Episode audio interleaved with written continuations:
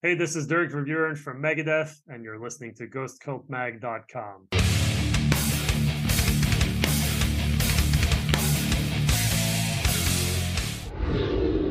Welcome back to the Ghost Cult Magazine podcast. I'm your host OJ, and this is part two of the Ghost Cult Album of the Year countdown. In this episode, it's Keefe and Tom Osman as they count down 40 to 21.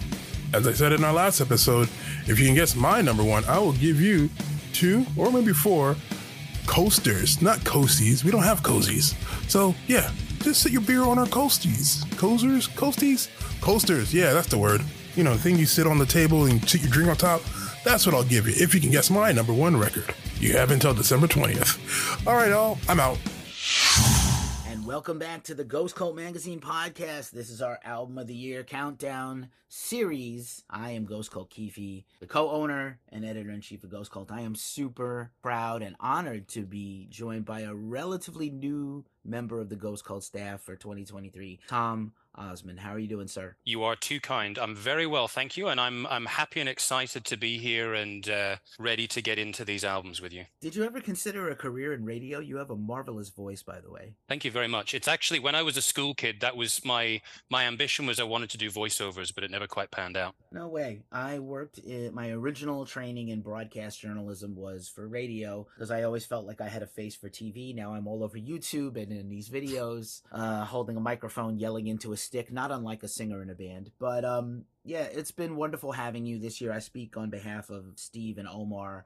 We love working with you. You've contributed amazing reviews, some great and clutch interviews, and I'm sure there's going to be more to come as you just sent me or resent me a bunch. And um, you know, it's it's been an interesting year 2023 in the musical landscape. So, you know, aside from your own experience as a writer, what's been your listening year like? How how do you how did you find the year in heavy music in 2023? There's been some really interesting stuff. I mean, I have to admit that because of the time that I end up spending reviewing things, I know there's a lot of stuff that I don't get round to listening to, and there's definitely things that I've missed.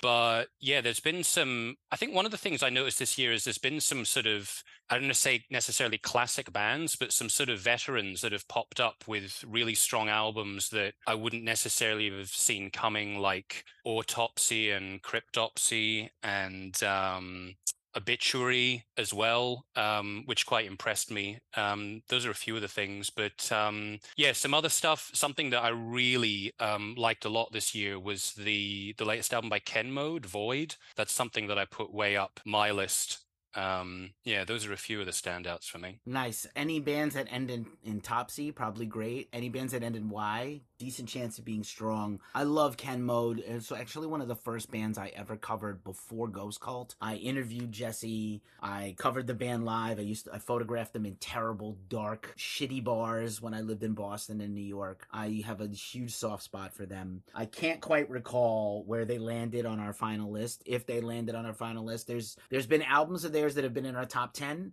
There's been albums that didn't make the top 100. I don't know why, because they are very consistent and they have yeah. a unique and special sound that's just them. They sound like Ken Mode. That's what I love about them. Yep. And um, I've been a huge fan. I love Cryptopsy and forgot about them while I was making my top 20 completely like that even though it just came out not that long ago it was like uh I always forget a few bands and I actually really love the Autopsy album and I and I've been kind of keen on them especially so because they're here in the Bay Area where I live and I saw them live this summer which was the first time I had seen them in quite a while, because uh, I, for whatever reason, hadn't seen them in a few years, in quite a few years, and they were so good live. I was like, oh man, I'm really pumped up for this new album now. So that's rare, but fun. Yeah, something else that um, I don't know if it's if it's made the list or where it would be, but an album that I that I loved, which um, I guess some people call an EP, but I think technically it's an album, is Devil Music by Portrayal of Guilt. That is something that uh, sort of stands out for me as being quite unusual. It's half sort of this hardcore black metal type album and then the other half it's chamber music with these harsh screamed vocals going with it kind of reworking the tracks from the first half. And i liked some of the portrayal i mean i liked all of the portrayal of guilt stuff before that but they're a band that just as they've progressed i like each release more and more and i'm pretty excited given that they're you know a fairly young band to see where they're going to go from here. Agreed. I really love portrayal of guilt. I love that they're they remind me a lot of thou where they don't have Mhm. boundaries. They don't have rules. Whatever they're feeling at the moment is what they write and come up with. They sound like themselves, but they don't. They can veer off script and take a left turn, and the fans seem to come with them. I've been lucky enough to see them live, and I have, I think, two seven inches by them for my collection. So, like, I've been, uh, I'm, I'm very interested to see where they go next. I, I like that record as well. I probably should have memorized this, like, at least the seventy-five to one, but I didn't. Um, That's but, quite uh, a lot to I- it's it's quite a well. I mean, I would say uh, there's one record. Uh, I'll, I'll spoiler alert. There's one record of the entire top seventy, the final seventy-five that I didn't listen to at all, and I won't because I don't care Okay. for them. It's like one of those. Uh, even a band that has threatened to sue Ghost Cult in the past over not liking stuff we wrote about them. I liked their record and listened to it. So, you know, there's room even i a very petty and unforgiving person there's room to grow and change and that's the lesson for 2023 for me. You can be wrong. It's okay to be wrong sometimes about bands um so we're gonna before we go count down 40 to 21 in our series of album of the year podcasts i'm i'm, I'm interested to hear a few more of your were there any surprises albums you weren't expecting to love that you did? Was there things that disappointed you? I'm always interested in that process. I ask this question to everyone. Well, I guess the thing I can say right now is that my personal album of the year is DC Special by Scream. Um, I absolutely love this record, and that completely took me by surprise. You know, not just by the fact that it's the first album, full album they've had since the early 90s, and it's the first um, release, or maybe they've had singles, but I think the last EP was 2011. I didn't see that album coming, but that's really been something that that struck me. Um, yeah, I, I I love that album a lot. So that that's my number one. Um, the the latest Swans record, The Beggar. I actually I'm a huge Swans fan, but I'm not the greatest fan or I, I wasn't the greatest fan of the their more recent albums, even though I'd seen them live several times and I thought they were great live. And actually, I liked The Beggar so much that I went back to some of the more recent albums and revisited them and sort of saw them in a new light. So that that was um that was a very positive experience for me. There's a couple of albums that we're going to talk about on this 40 to 21 part, which are also high up for me. Um, what else was there? I really liked the new Oxbow album. It took me a little bit of time to get into. It was quite different, and I it was it was interesting for me because I think Oxbow are one of these bands that are always quite unusual and they're they're sort of hard to pigeonhole. And this album was in a way kind of their most regular, but it was still odd. Like what what did you think of the of the Oxbow album? Yeah, I think I mentioned to you in an email exchange. I'm a huge Oxbow fan going way back to Fuckfest. Uh, it was like the soundtrack to my junior college days, 1991, 92. And uh, a band I saw very early on on one of their first East Coast tours. Uh, love the record. I do agree with you. It's like a little more straight ahead than I was expecting, but I love that about it, and I love the unpredictability of the band. I love Eugene as a Yep. lyricist and a vocalist. He's just dominating. And then, of course, I was out of town going to see Metallica in St. Louis when they were playing ten blocks from my house. So god damn Ah. it. uh, and they don't play like a lot of hometown shows as a rule. I think um, for whatever reason they just don't play. They don't overplay San Francisco or the Bay Area. So I miss them tremendous. Uh, I am trying to do my own uh, another kind of eventual feature with Eugene, but I didn't want to the first one in a long time to be. The, you know, I do love the record, and um, it's funny that you mentioned Swans. Swans is a band that I saw as a teenager at like CBGB's Oh, on wow. a on a on a weeknight when they played so much in in New York City and the all all the most of those clubs are gone that they played in, but they played so much. And then I saw them again at Roadburn a while back when I was in Europe. It was going back a minute now, but they were. I was very. It's like their current in, incarnation of Swans is really strong live in Yeah. terms of reinterpreting the original music people want to hear, but also kind of doing this ministry thing. Like our current stuff is as important as anything we've ever done and you're gonna hear a lot of it. So Yeah, I like sure. I like the uh, chutzpah as an American slang word that I like, and uh, I like the chutzpah they have to confidence to feel Yeah. that their modern music should stand on equal footing with their classic stuff. That's really that's really cool, and more bands should do that. There's actually, do you know what? There's one thing that I do want to mention because I have a feeling this is not going to make the list because I I don't know if enough enough other people on the on the team know about them. But there is a there's a really hard to categorize French anonymous um, sort of noise industrial metal electro duo called Non Servium that I've been covering for the past few years, and they're incredibly prolific. And they have a side project. They've got a couple of different side projects, and one of them's called Piverlicide, and they had a release uh, that came out earlier this year called Satan Death Whale, which is, if I remember right, it's actually only four tracks, but each of them is about 10 or 15 minutes long, and it's sort of ambient noise, drone. Um, and I think they are one of the most creative bands that I have come across in in recent years. I even though I, I sort of think all of these um, you know, hyping up a band too much can be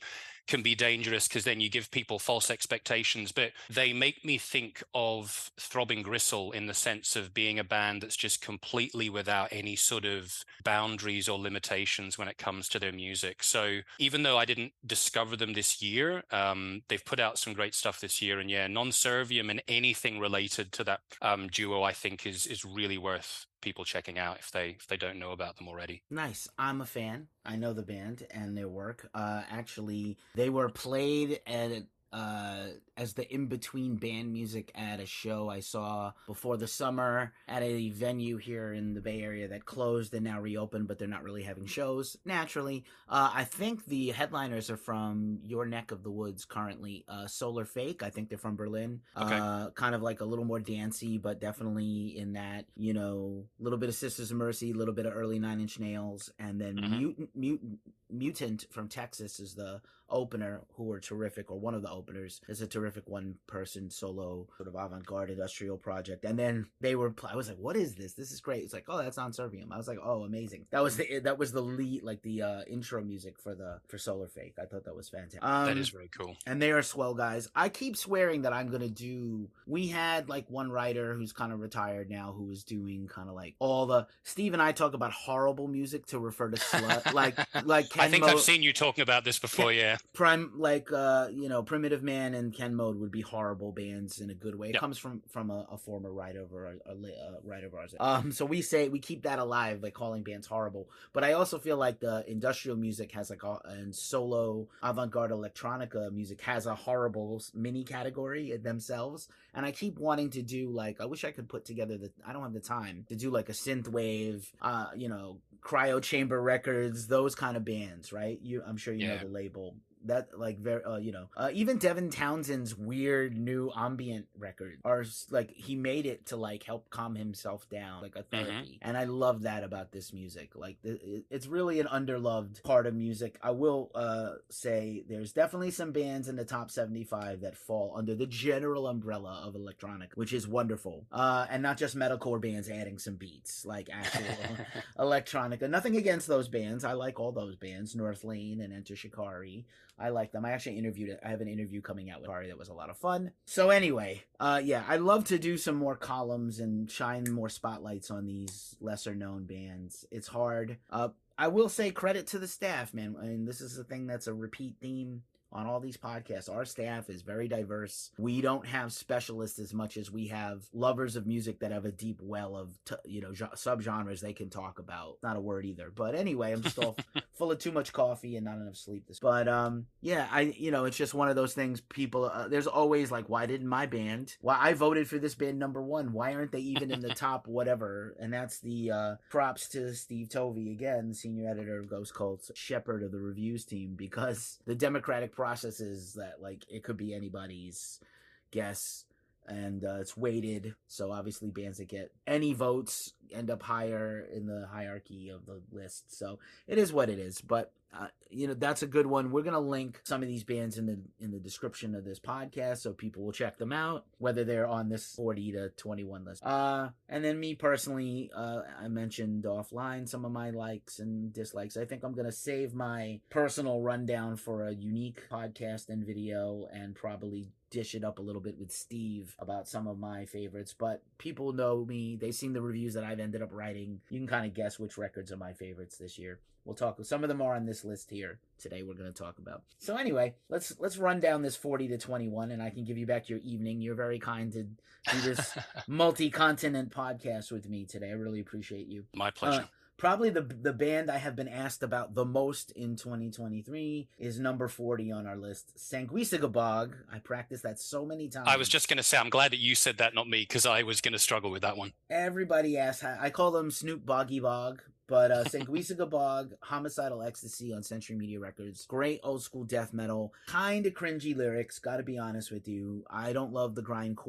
lyrics, but I do love this band. They're great live. Uh, personally, what's your take on this band? So, this is the kind of thing that I would describe as like filthy, rumbling stones in a washing machine exploding out of a volcano. It's got that incredibly deep, bassy, downtuned heaviness that reminds me a bit of Torso Fuck. They actually had uh, a new album out postpartum ecstasy this year coincidentally sort of half of the same title. Um that's what this reminded me of. Yeah i mean it, i don't know if i would highlight it as being an absolute standout but i like this style. Yeah it'll be interesting to see if they grow it you know expand on this sound at all or if they're gonna just kind of you know you see bands they they start down a path, they get some hype. Is an example of a band with a lot of hype, right? You know, people are talking about them a lot right now. They've kind of evolved their sound a little bit, and it would be interesting to see if Sanguisugabogg stays the same because it's what people are, or like Lorna Shore, people are so agog by them that maybe they just keep going to the well, or do they change? Mm. It'd be fun to see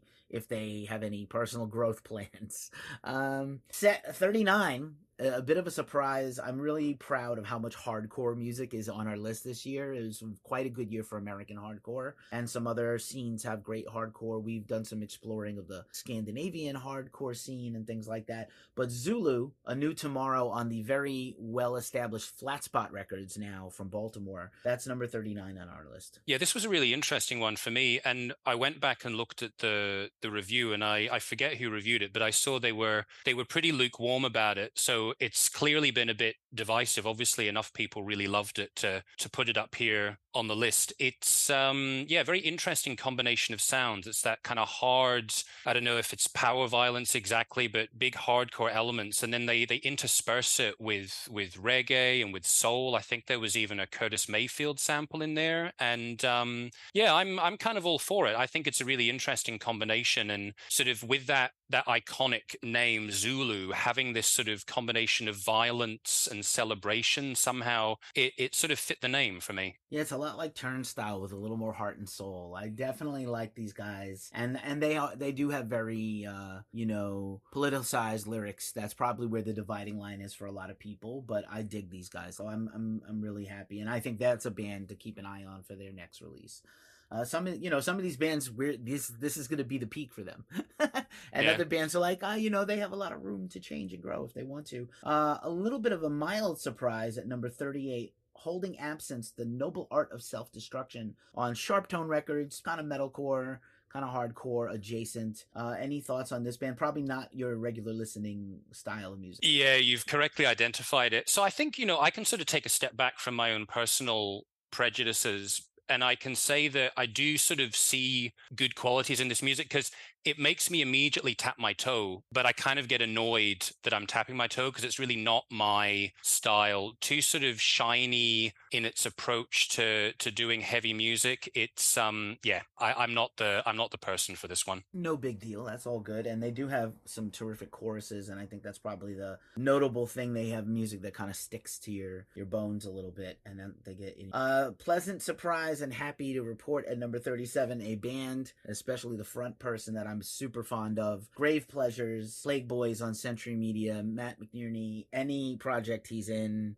I'm usually I saw this band live several times quite a while ago. They haven't come to the states in a minute, but uh, big fan here of Grave Pleasures. I like the style. I mean, if I think about the the music that it reminds me of, you know, like Bauhaus, Siouxsie and the Banshees, Killing Joke, Depeche Mode, Gary Numan, it's all it's all music that I really like. I suppose my reservations with this album is it felt a little bit to me like it's too much beholden to the 1980s, but you know, maybe I'm I'm missing something. Are there sort of more modern elements in this that I'm just not hearing? I think this is the record they really leaned into their influences the most. So I think, and even maybe the recording techniques sonically. I'm not sure if there's a lot of analog gear on this record, but I wouldn't be shocked. So I feel like in their past releases, they've always kind of channeled their influences through their their own lens. And this record, they were just like, we're gonna let it fly. This is what we're gonna. so and again, Matt is such a chameleon of an artist. Like he continues to to you know shapeshift every project every album so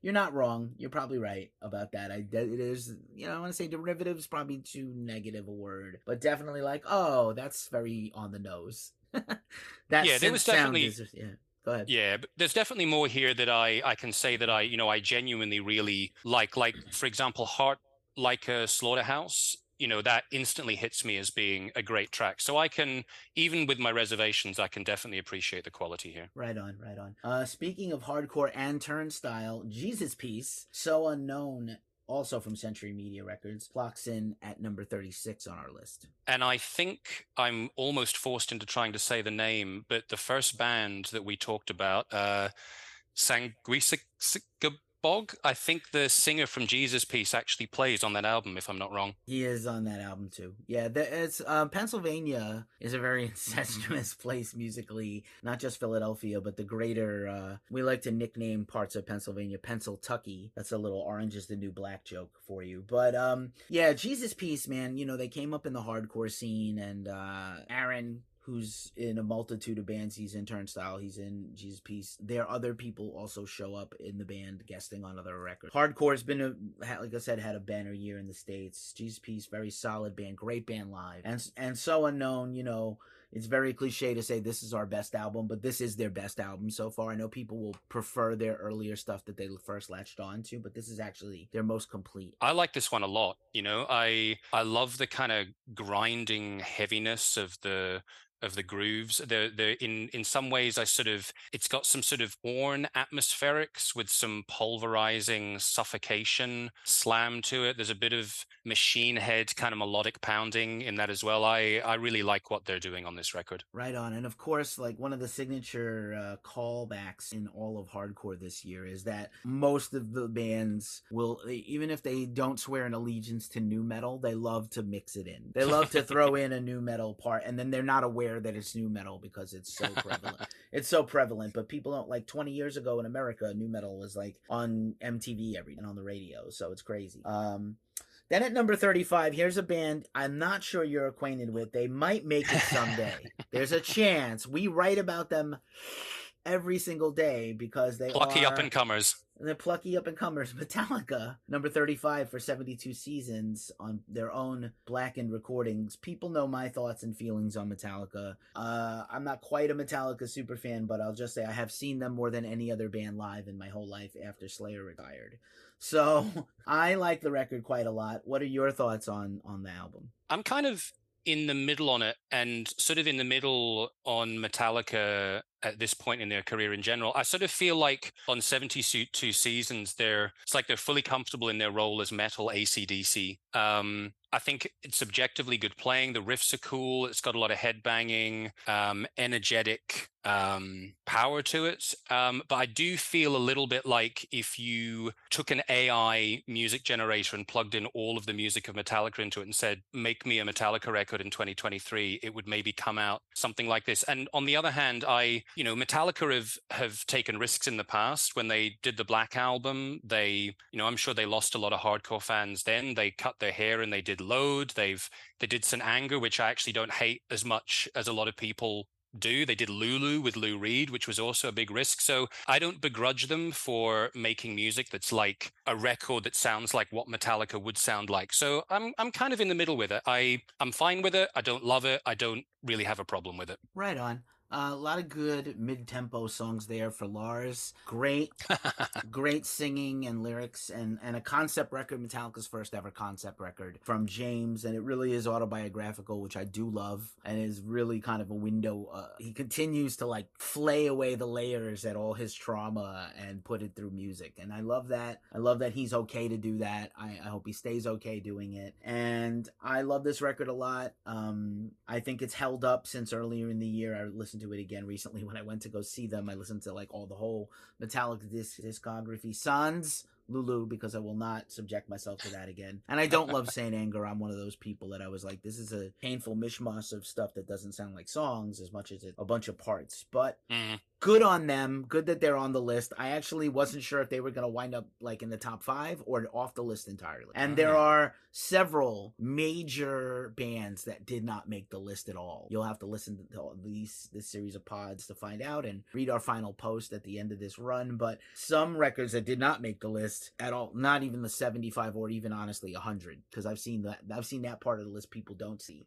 But so Metallica at 35 is about where I expected the whole team to vote. And a perfect compliment to Metallica at number 34, Dying Fetus's quasi comeback record, Make Them Beg for Death on Relapse record. You know, Dying Fetus is kind of like a can of beans or vanilla ice cream. You know what you're going to get every single time they make a record. Uh, I have followed them for a long time. I'm, I'm a fan. I'm, I actually think I, at this point, I prefer them live to on record, but I thought this was a very strong record for them. I don't, again, I don't really have any major strong opinions about this album. I think brutal death metal requires incredible musicianship. So, from that point of view, the playing is great. Music wise, I didn't really hear anything particularly exceptional on this. I would say it's just death metal to me. Fair enough. And uh, if anybody has listened to the Steve and Keefe Power Hour series of monthly pods, and we're going to record a couple today, including this album of the year series and our regular podcast pod, we've been talking about just the year in death metal in general. Death metal might be the singular MVP genre for music lovers, heavy music lovers. So many good death metal or variants of death metal album releases and so i i'm not i'm i this tracks for me let's say this dying fetus album tracks for me. Here's a record that i love that's in my personal top 20 spoiler alert. Number 33 a band i absolutely adore svalbard the weight of the mask their first album for nuclear blast if i'm not mistaken uh, after a record label change. What a fantastic band and as i often speak about with steve it's it's kind of like the last couple of years have been like the year of the uk metal band right? Almost unilaterally. So thoughts on Svalbard and the weight of the mask? Well, I, I'd agree with you. I, I feel very positive about uh, Svalbard. I feel very positive about this album. I, I really like the the combination of styles that they have. I think there are certain tracks on this album where you could listen to a minute and a half of it and not even realize that it's a metal band, and then it it explodes into this cacophony of intensity. I I'm really impressed with Serena Cherry's singing. You know, I'm I'm skeptical sometimes of bands that try and mix the sort of the the heavy and the the clean style, so to speak. But she has a really soulful singing voice. Um, but the you know the the harsh stuff that she does alongside the the other singer in the band is really convincing. So yeah, I was I was very impressed by this. Not necessarily the kind of music that is exactly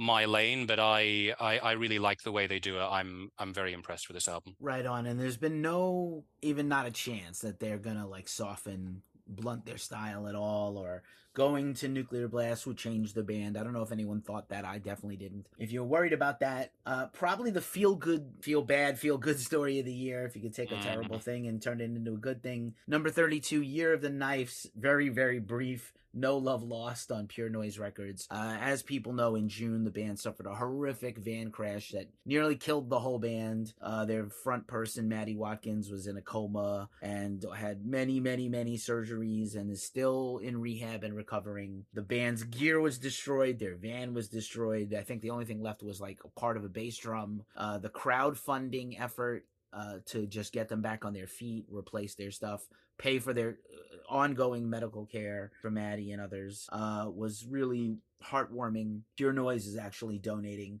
all proceeds of No Love Lost to their fund. And as we're recording this, they just went back to rehearsing with the full band this Oh, wow. week. She's back to rehearsing, Maddie. So but it's a killer record. And and again, talking about the uh, like a banner year for hardcore, I was a little surprised this wasn't even higher. It's higher on my list. I was a little surprised it wasn't higher on everyone else's. But what a very strong. For, I think the record, the total record is like twenty minutes, nineteen Yeah. minutes. It's I love it. But what do you think? Yeah, well, it's wild. Just on that topic of the length of it, it's funny. You know, some bands will put out a 40 minute release and they'll say it's an EP, and then here you've got a 20 minute album. But uh, I think for this style of music, it's a good run length because to have that kind of screaming intensity for too much longer might be a bit hard to take but yeah i think this is great and i'm really happy to hear what you said that the that the band is back and rehearsing because it was such an awful crash that they had and such a terrible thing to happen and such a shame that it, it would you know overshadow the release but um yeah this is it's pretty powerful stuff in a way made all the more powerful when you you have the backdrop of of what actually happened to the band outside of the music. And I think they were actually originally planning to put this out and not put it out this year, but they had it ready to go and decided like let's let it fly. You know, wishing the best for them. Can't wait to see them get back on stage anywhere. I'd love to go see them again in person myself. I saw them. I've seen them in some strange bills where early on uh, with a different singer they were able to perform with other different kinds of bands. Uh, but clearly, hardcore is their jam and their element. Thirty-one. This is an interesting one. Uh, Dreamwell. In my saddest dreams, I am beside you. Uh, out on out on prosthetic records, who we cover quite a bit. And I figured this is kind of one of the releases that's probably up your alley on this section of the list.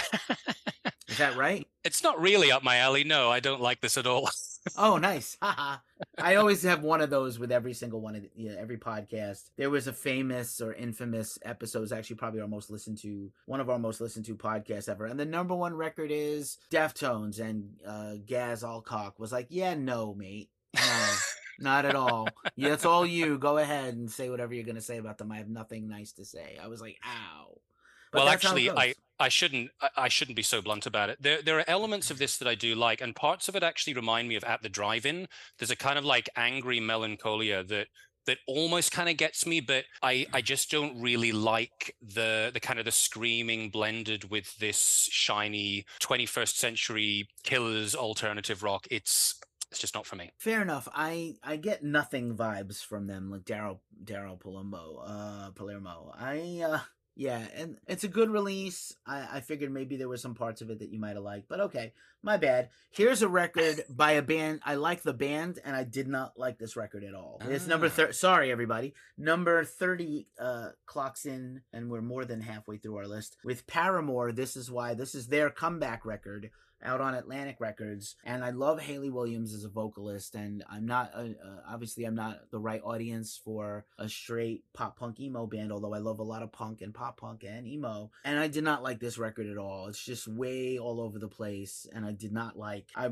I listened to it once, and I was like, that was painful. I don't think I'll have another. You know, one of those. Ah, interesting. Yeah, I didn't really have that reaction, but I guess I'm coming at it from a completely different angle in that I don't really have a lot of experience with Paramore. I'm aware of them, I've been aware of them for a while, but I never really gave them much time. So I kind of uh, got to this without any particular expectations. Um, it reminded me, the first thing it reminded me of was Talking Heads, which wasn't really what I expected, but um, I thought it was really well produced. I, I liked the kind of funky, skitterish quality to some of the music. Um, yeah, I, I didn't love it, but it, it, it didn't cause me pain. I'm definitely in the minority. Their fan base ate this record up. There are stands for this band that will fight you. If you say something bad about them, you're a horrible person. I just didn't like the record, yo. Like that's where I'm at. I landed bad with me, and I watched them. I I try. I watched a couple of their concerts uh, over the summer. They did Lollapalooza is like streamed here on Hulu, and uh, not only did they do their own set in a very prime spot as one of the headliners of one of the days, then Hayley, who again is a, a world class vocalist, she came out and sang with Foo Fighters for a bunch of songs, which was really fun.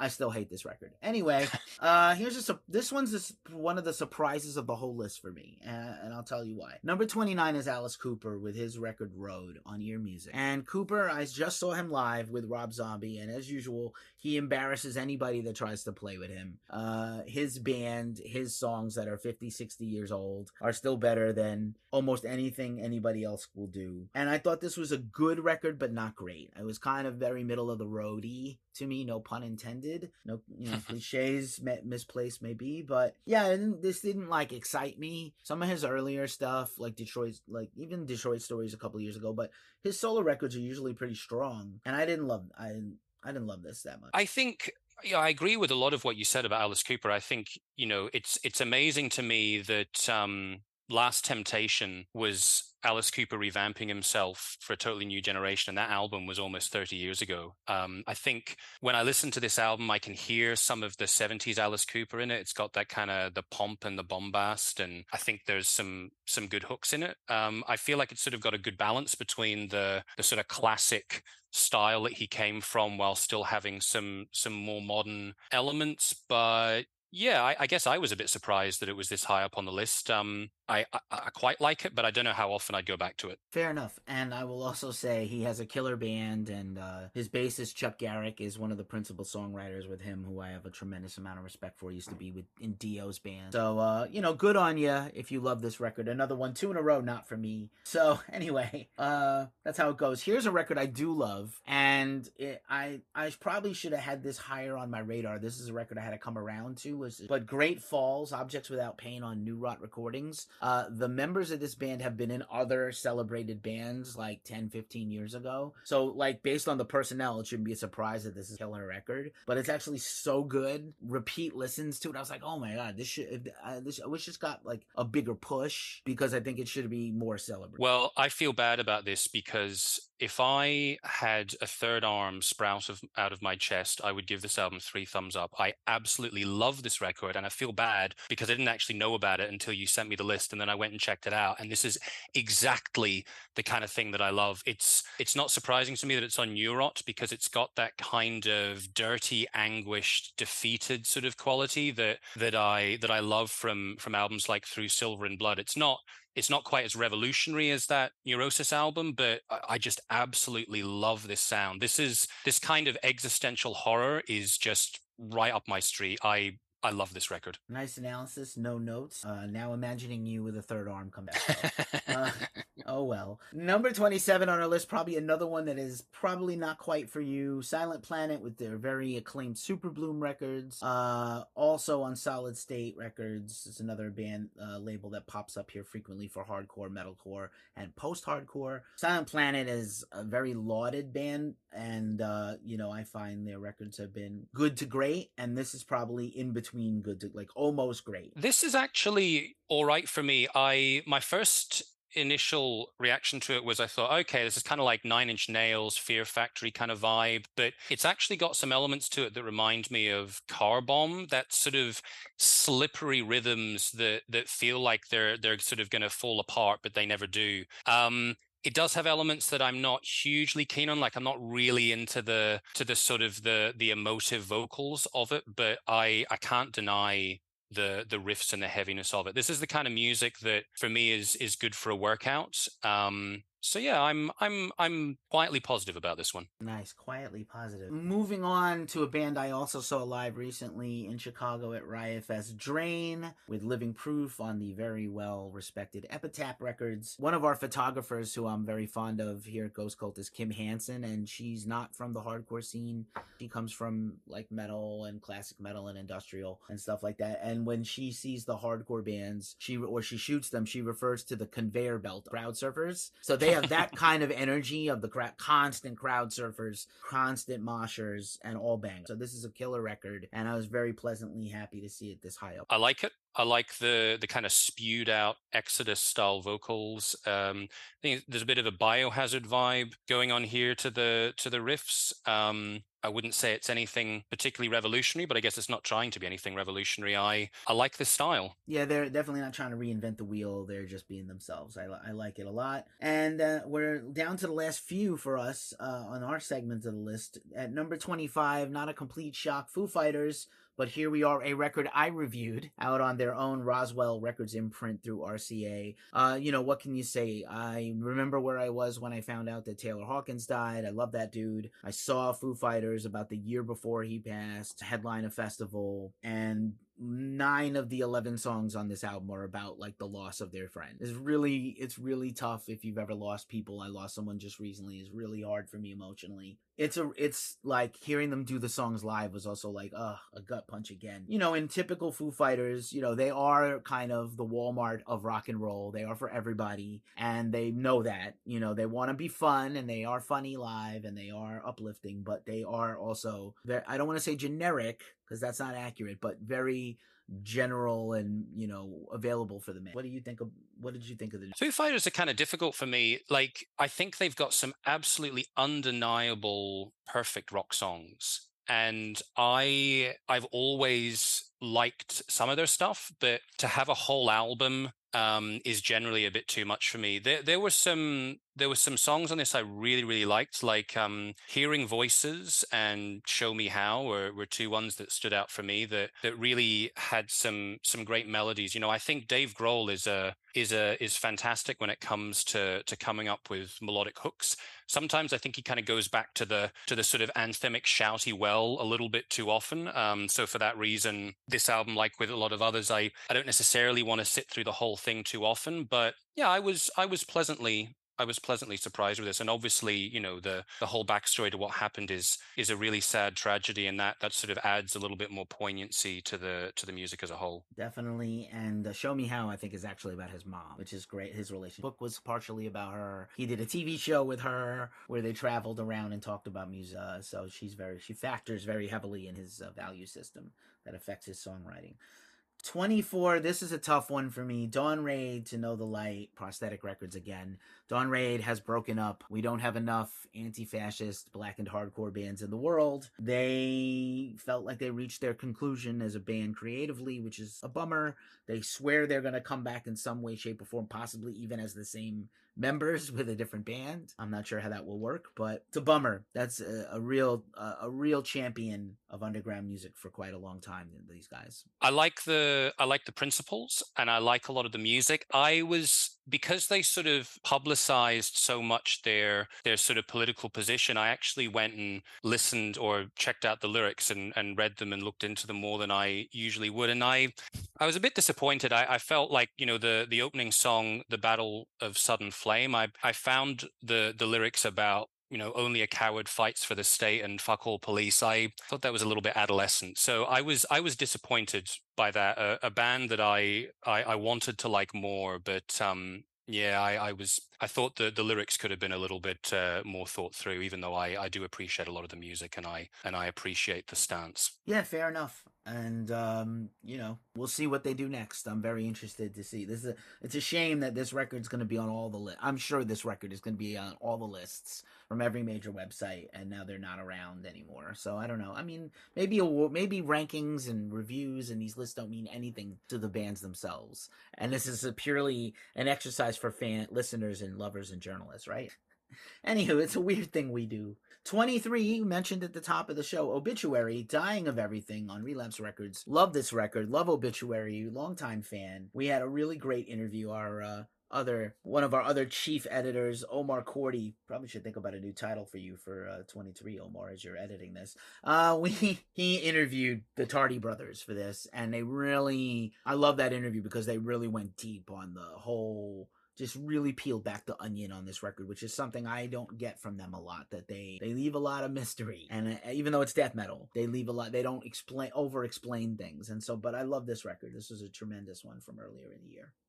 Yep, I like it a lot too. I think the obituary formula is is pretty recognizable. They never go too far from it, but they've still got the capacity to keep coming up with with inventive twists to their riffs and I I like the sound of this record as well. I think that's one thing you can hear the evolution of of the of the production over the years. So um, yeah, it's it's doing what they do well, and I uh, I like this one. Also excellent. Here's probably one of the more interesting bands on the entire musical landscape this year. Wayfarer from Colorado Springs, Colorado. American Gothic on Profound Lore. And uh, I get asked a lot about this band also. What are my thoughts? Is this just a gimmick? What do you think they'll do next? What did you think of this record? I love this record.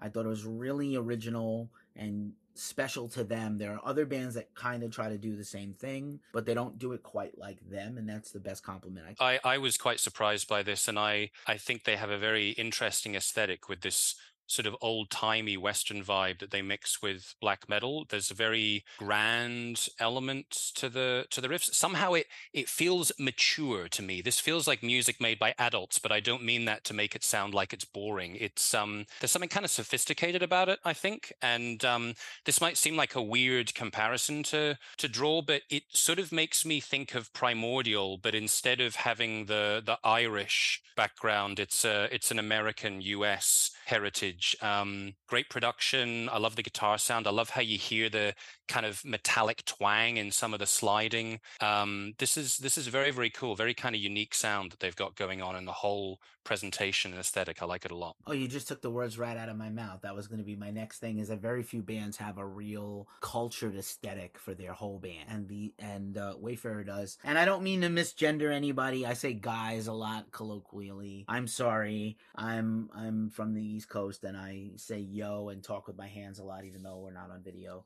And um, yeah, so I don't know if there's any theys and thems out there that I accidentally referred to collectively as guys. I am deeply sorry, but I'm just trying to check myself. Uh, just trying to check myself here. People get very upset and in their feelings if you hurt someone else's feelings. Okay.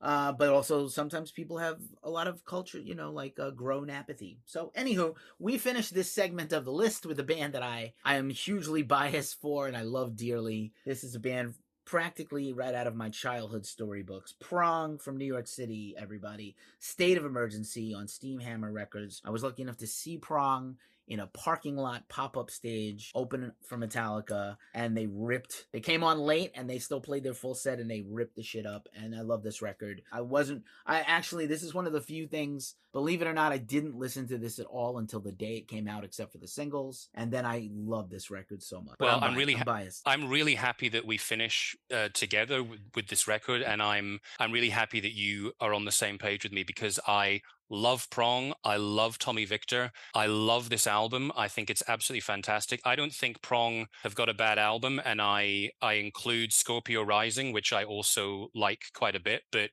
This to me is one of the most consistently satisfying albums that that is on the the the Prong catalog. I think the the title track "State of Emergency" is is going to be a future Prong classic. I I love it. This is yeah, this is great. I I can't say enough good things about this record, and I'm really happy for Tommy Victor that he's still putting out great music at uh, at this point. Shout out to Tommy, who is not only the front person and leader of Prong, he is the guitarist and musical director for Danzig. Whatever you think of Danzig, he is a busy dude. You know, we uh, there's a fun video if you want to seek it out in our YouTube. Where during the pandemic times, I was doing a bunch of content and things, and I did this my recollections of CBGBs. And Tommy, who was the sound guy and the doorman at different periods of time at CB's, once famously I was looking to get paid after my band played audition night and I was like trying to find Hilly Kristal to pay me. And I asked Tommy where's Hilly? And he screamed at me like I don't know. So I always bring that up to him. He lo-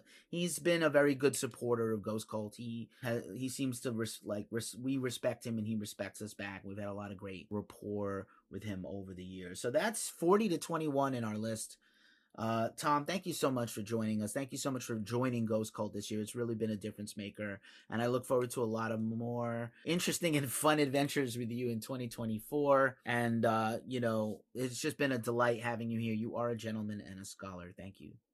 My pleasure. Thank you very much. All right, everybody, take care. Stay tuned for the next episode of the Ghost Cult Magazine podcast, in which we will count down from 20 to number two. I'm Keefe from GhostCultMag.com and we're out. Thanks, everybody. This has been another episode of the Ghost Cult Magazine podcast. Check us out at ghostcultmag.com and follow our socials at Ghost Cult Mag. Until the next time, peace.